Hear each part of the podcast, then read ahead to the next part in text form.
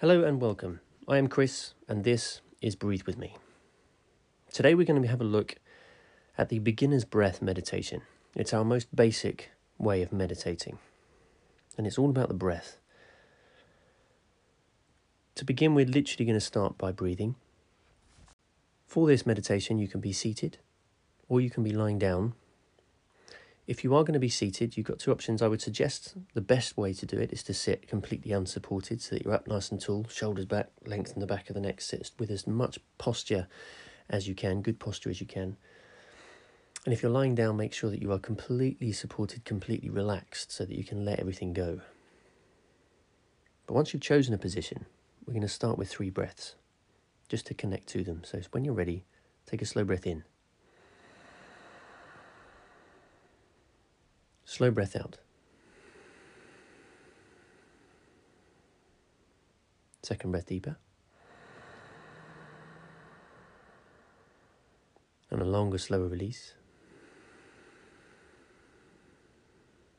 And then third breath, deepest of the three. And longest, slowest release. And just keep breathing and focus on that breath as much as you can. The beginner's breath meditation works by focusing on one thing to do with the breath. So we're going to go through a few options so that we can experience different things that we could focus on around our breath. And then at the end, we can pick one so that we can practice our own meditation.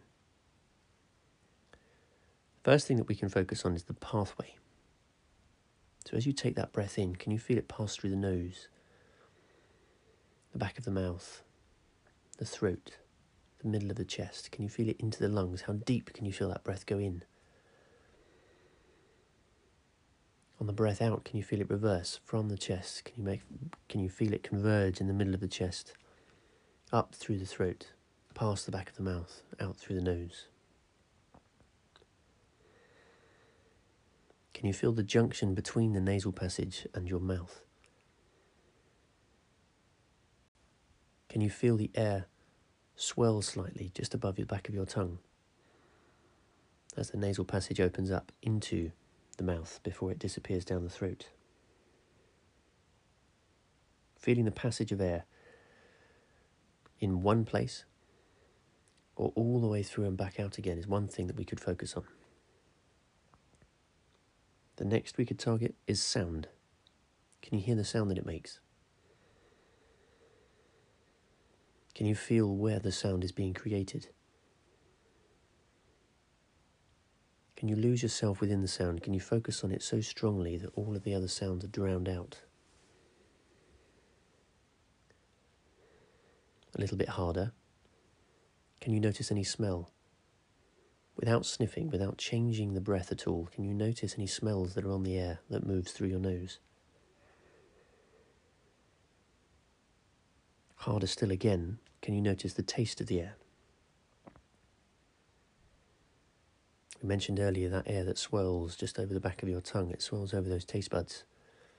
And it's possible to taste on the air. It's harder to connect to, so don't worry if you can't. But that's a possibility, something you can focus on. Another thing we could target is the movement. Which movement of the body creates that breath? Is it the top of the chest? Is it the outer ribs?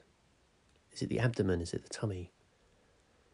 Feel which part of the body moves to create that breath. It might be a combination of all of them. But focusing on that movement of the rise and the fall of your body to create the tensions necessary to breathe is one thing we can lose ourselves within. And after that, we've then got the difference between the inhale and the exhale.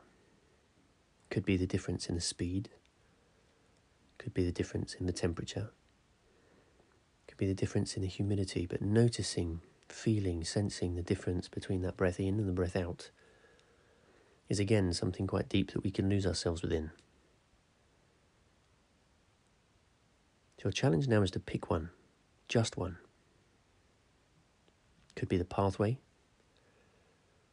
it could be the sound, it could be the smell or the taste. It could be the movement of the body that creates the breath. or it could be the difference between the inhale or the exhale. Any of them, or something different, just one thing about the breath that you can focus on, that you can feel in your body, your breath. Pick one that works for you and see if you can hold on to it, see if you can focus on it whilst I talk to you. My voice, my instruction, is one example of a distraction. As I talk to you, your mind is going to be drawn away from that one thing we're trying to focus on as your mind tries to work out what I'm saying. Likewise, we might get distractions elsewhere. We might have an internal voice, something reminding us of something we need to do later. Or it could be something completely unrelated. Could be a noise outside. Could be a noise within the room. Could be anything. It might just be a thought. You will get distractions. One of the biggest mistakes that people make when they try to meditate is to believe that they can achieve perfect stillness, perfect silence of the mind. The goal of meditation is not to achieve that perfect, it's to get as close to it as we can. Now, when you first start these meditations, your mind will be like a sea, a stormy sea. And you'll have distractions coming in thick and fast like huge, strong waves in a stormy sea. And if you try and fight those distractions, if you try and focus on keeping them out, you're going to gift more of your attention space to those distractions and take it away from what we're trying to focus on. In which case, those waves, those thoughts, those distractions will stay strong, they will stay frequent. The solution instead is to accept that those waves will always be there and that they will always be stronger than you are. Let them in and let their power take them out as well. And the waves will pass you. Whilst you focus just on that one thing. To take a moment now, are you still focusing on that one thing you chose? If not, see if you can connect to it again. See if you can hold on to it as I talk again. The goal of meditation is to try to encourage those waves, or try to allow, I should say, those waves to become ripples. That will only happen with practice. It won't happen in one session, but with practice. We can strengthen our skill, strengthen our ability to hold our attention on that one part of the breath that we have chosen. And the stronger we are able to hold our attention onto that, the more of our attention space that one thing will take, and the less space there will be for distractions. And therefore, the less frequent and the less strong those waves will be. When that happens, we get a little bit of control back. The headspace that we have stays ours. The distractions are less frequent, which gives us more headspace. If you're one with a busy mind, it's a particularly valuable skill to build. So we're going to try this meditation now. I'm going to stop being a distraction, which means that the likelihood of other distractions, other thoughts, is going to increase. Those distractions aren't an issue because we know how to combat them. We just focus on that one thing that you've chosen. Just bring your attention back. Every time you notice that you've been distracted, bring your attention back to that one thing that you've chosen. And we're going to start with three breaths, and then we're going to go straight into the three minutes beginner's breath meditation, focusing just on that one thing. Slow breath in, slow release. Second breath deeper. Longer, slow release. Third breath, deepest of the three. And longest, slowest release. Time's on.